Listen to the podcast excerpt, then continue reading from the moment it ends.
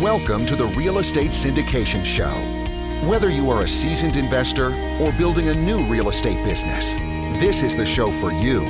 Whitney Sewell talks to top experts in the business. Our goal is to help you master real estate syndication. And now, your host, Whitney Sewell.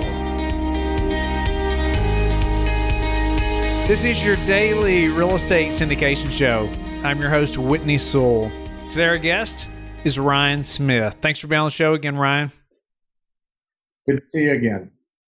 Good to see you again. I always enjoy speaking with Ryan. He's extremely knowledgeable about this business and just always learn so much from him. I had the joy of being on stage together at the Best Ever conference as well. And grateful to have you on the show. A little about Ryan in case you don't know of him. He serves as a principal of Elevation Capital Group, bringing more than 15 years of extensive business experience in market evaluation, property analysis, management system, due diligence, and finance. Elevation, through its affiliates, affiliates has acquired properties worth more than $475 million and has an interest in over 175 assets across more than 30 states.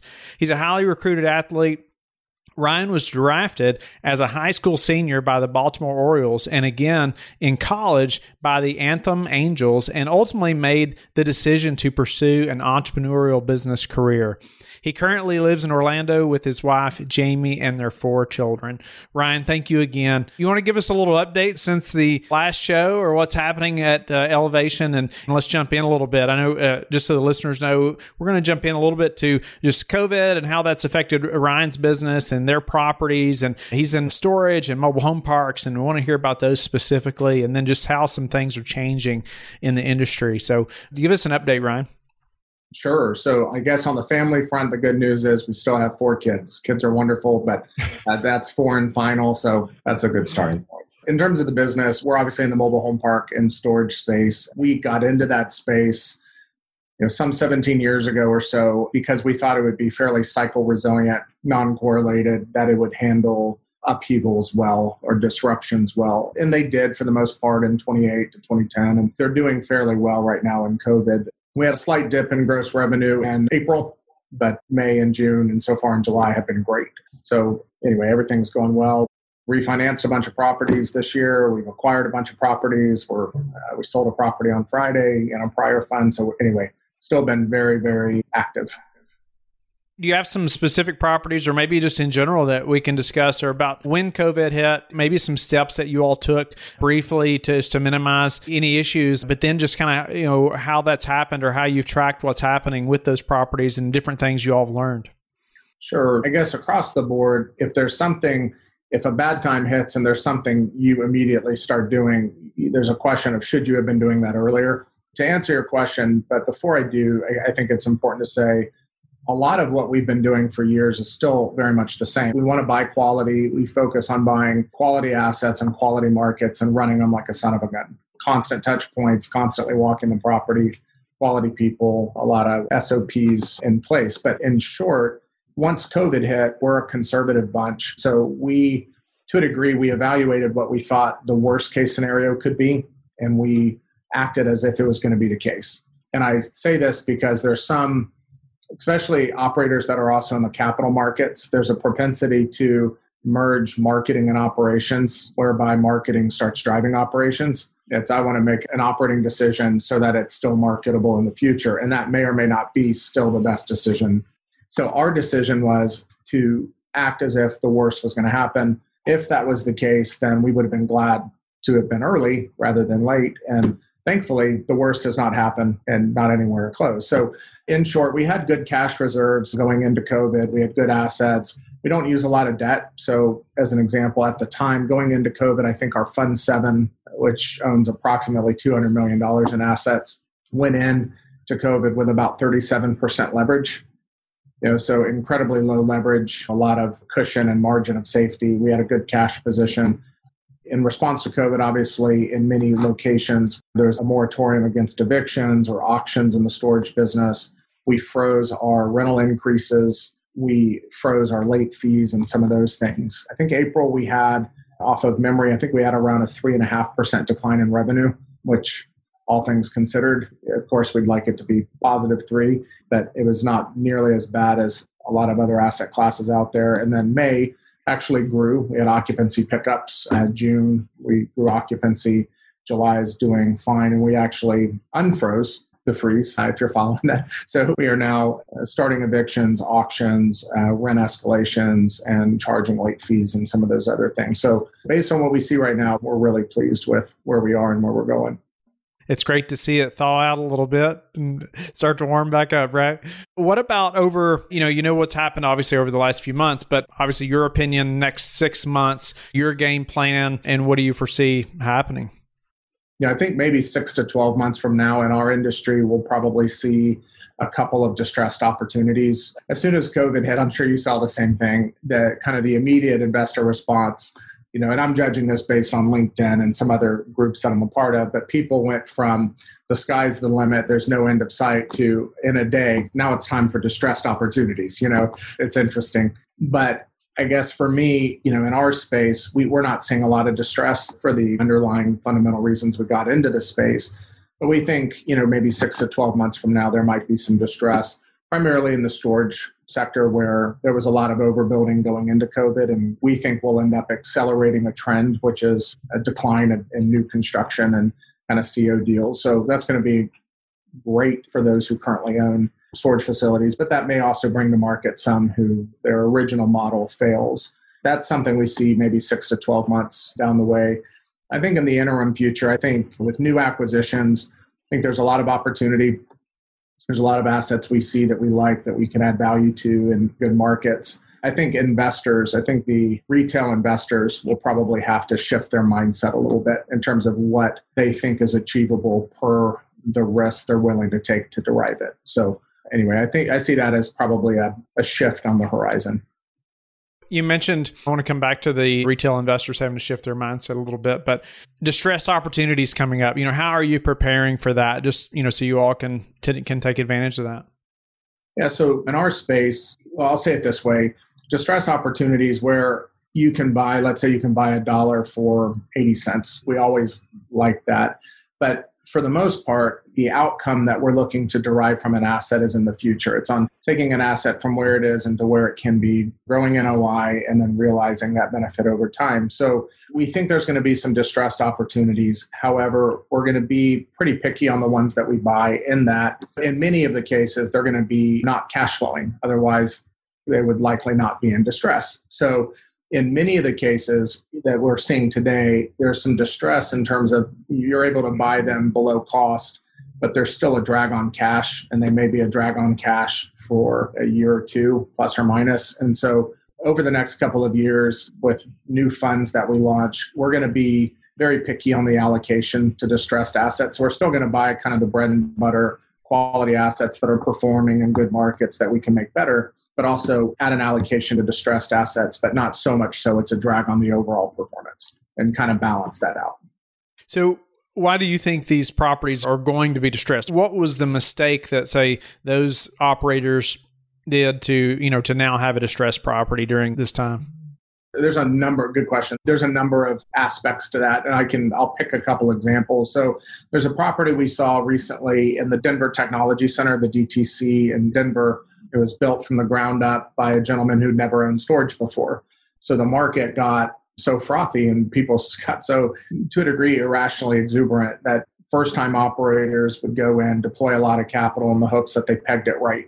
And in short, the way he built the product, it looked like an office building. You would drive by it and not even think it was storage. So, from a design standpoint, a layout standpoint, the physical infrastructure was wrong. And then when you look at his underwriting expectations in the last couple of years, going into the end of last year, we saw expectations in some cases that people thought they would build a new storage facility and lease it up inside of two years, which is incredibly optimistic and not, in most cases, practical. So a lot of times they overpaid, they designed the building, they built it wrong, or they had unrealistic expectations. And for a while, lenders were going along with it. I think that'll be less likely in the future in terms of workouts. Sure. And let's elaborate a little bit on the investors' expectations and how some of those are a need to probably change in the future. But you, know, you talked about retail investors uh, will have to shift their mindset a little bit, and I'd love for you to elaborate on that a little bit. I guess starting with the public markets, and this is all just rough and round. I'm just going off information that I, I saw a couple of weeks ago, but I want to say going into the end of 2019, the average dividend yield for an investor in the public markets was in the 4%, let's say 4.5%, just as to talk about something. Today, I believe it's around 2 So, in most cases, many investors are now coming out of the public markets, earning a lot less from their investments they most likely built their lifestyle around. There's a lot of holes in people's income models. They need a lot more income, at least to live up to their standard of living. So you have investors needing income. You have investors kind of getting bit by volatility in the public market. So they're probably going to have a propensity to desire lower volatility. With all that in mind, I think they're going to most likely, there's going to be a lot of people who look at real estate and other alternative investments, but real estate will certainly get an allocation of those. And so you have people, an increased amount of people looking in a confined space for income. At the same time, you have the 10 years, call it 50 basis points. I haven't looked at it today. You have interest rates historically low. You have low inflation, at least at the, for the time being when you bake it all together, I think the earnings expectations in the short run will be when you're buying income producing real estate, I think cap rates will remain high. I think yield will remain under pressure because more and more people are trying to get a bite at the apple. They're almost bidding down their yield, so to speak. I think, in short, I think there's a lot of people looking at real estate, but I think what they're going to have to do is understand that income yield will be less than what it could have been maybe two or three years ago. That doesn't mean the total return picture may change. It actually, on a total return basis, you may be able to achieve two years from now what, what you could in the past. You might, you might not, but but I think it'll probably show itself in lower income and more capital appreciation. So I think investors will need to shift their mindset or not and say i'm not shifting my mindset. I'm going to i'm going to get what i need and maybe intentionally or inadvertently taking more risk than they might either know or should be. What i mean by that is they might instead go to real tertiary markets real rough properties that have a lot of hair on them in order to generate the income that, plug that hole. So they're going to take more risk too because they were expecting and used to this kind of income over here and it's not happening. So then we're going to take more risk to see if we can get it Correct. And, and I'm already, already kind of seeing it. You know, when we had funds and call it eight to 10 years ago, investors would generally want somewhere in the eight to 10% return in terms of actual distribution rates. Today, I'm seeing a lot of funds go out with 6% preferred returns and 7%. And they're cumulative, which means they may not even achieve that. But the point is, at least, you know, the investors but there's a lot of funds that are launching that are distributing in the five, six, seven percent range, which is a lot less and they're still raising a lot of capital because at the end of the day, it's very hard to generate 10% yield right off the bat buying a quality asset in a quality market. It's pretty difficult. How are you conditioning your investors to to be prepared for that or at least to understand that change, you know, when you're putting out your next fund or your next deal, uh, just so that's not a, a big surprise, right? You know, and they're prepared for that. We're really not proactively conditioning. For us, it's there's the market and there's our response to the market. And eventually you know we're not advising people on where to invest and how to think about investment. So it's more or less we're to a point in our business where we want to do it what we determine you know what we would deem for ourselves the right way. We want to high quality we don't want to take a lot of risk. We want reasonable expectations. And so for us we're going to put out what we think that is. And if somebody agrees that's great. And if somebody doesn't agree that's also perfect. You know for us it's just identifying what it is that we think we can do well and what we think the market will bear. And if somebody thinks they can do better than that somewhere else, then it's a free market. So how's your underwriting or your you know your deal expectations changed looking at opportunities now versus 6 months ago? Well, we think first, we think COVID is for the most part in the asset classes we invest in kind of a blip. We do not think it's structurally going to reshape the industry like it might in retail or others. So for us, there's not any fundamental disruption there. We already buy and underwrite conservatively. We have a lot of cash. We use low leverage. So there's not a lot that we're doing differently presently. There's not a lot. We're actually not changing a ton, other than to say the market dynamics of a lot of capital chasing fewer deals. And I kind of spoke to that, which I believe will continue. I actually think, you know, probably in the next year or two, there's going to be more capital chasing probably fewer deals. So I think that'll be accommodative to uh, cap rates going, staying at least the same and possibly going lower. We'll see. But in short, the result of that is you'll have thinner yield because you're going to potentially, if cap rates go down from here and interest rates, let's say, roughly stay the same, then your margin will go down. I love that answer. Uh, no fundamental disruptions or or changes because you all are already underwriting conservatively. I love the low debt and having some reserves and those things like you mentioned. So you're prepared before this happened. So you're still prepared. So love that. What's a way you've recently improved your business, Ryan, that we could apply to ours as well?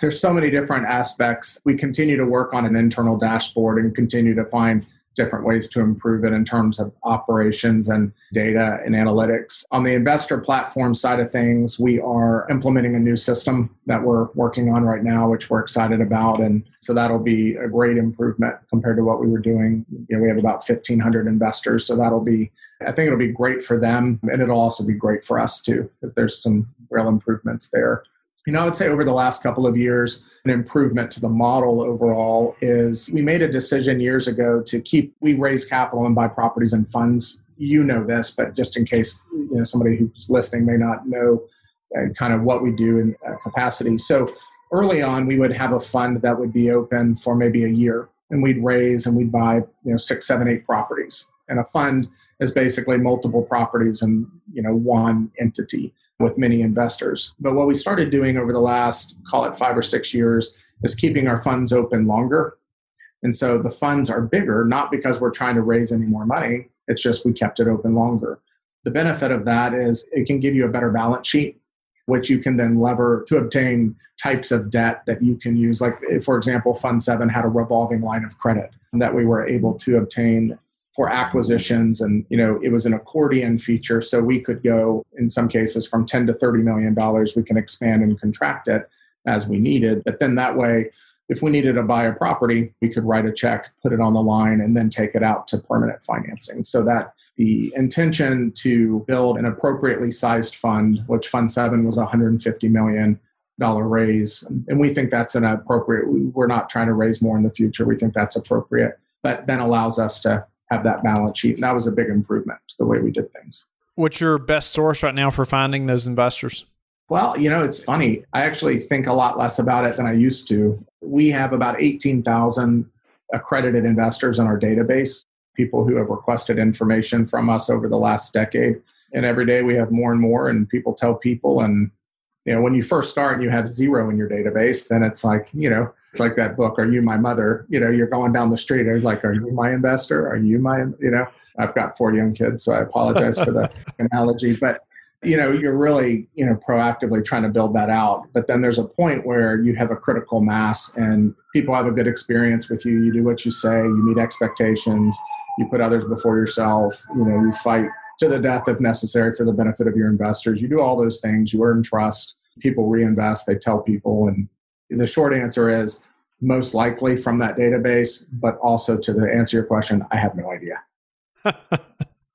18,000 you all are doing something right. I think I don't remember this exactly, but it seems like the last time maybe it was around 14,000 and that's the biggest number I've heard yet and now we're at 18. So you all are doing something right. That's incredible. What is the number one thing that you contribute to your success? We genuinely like people and care about people.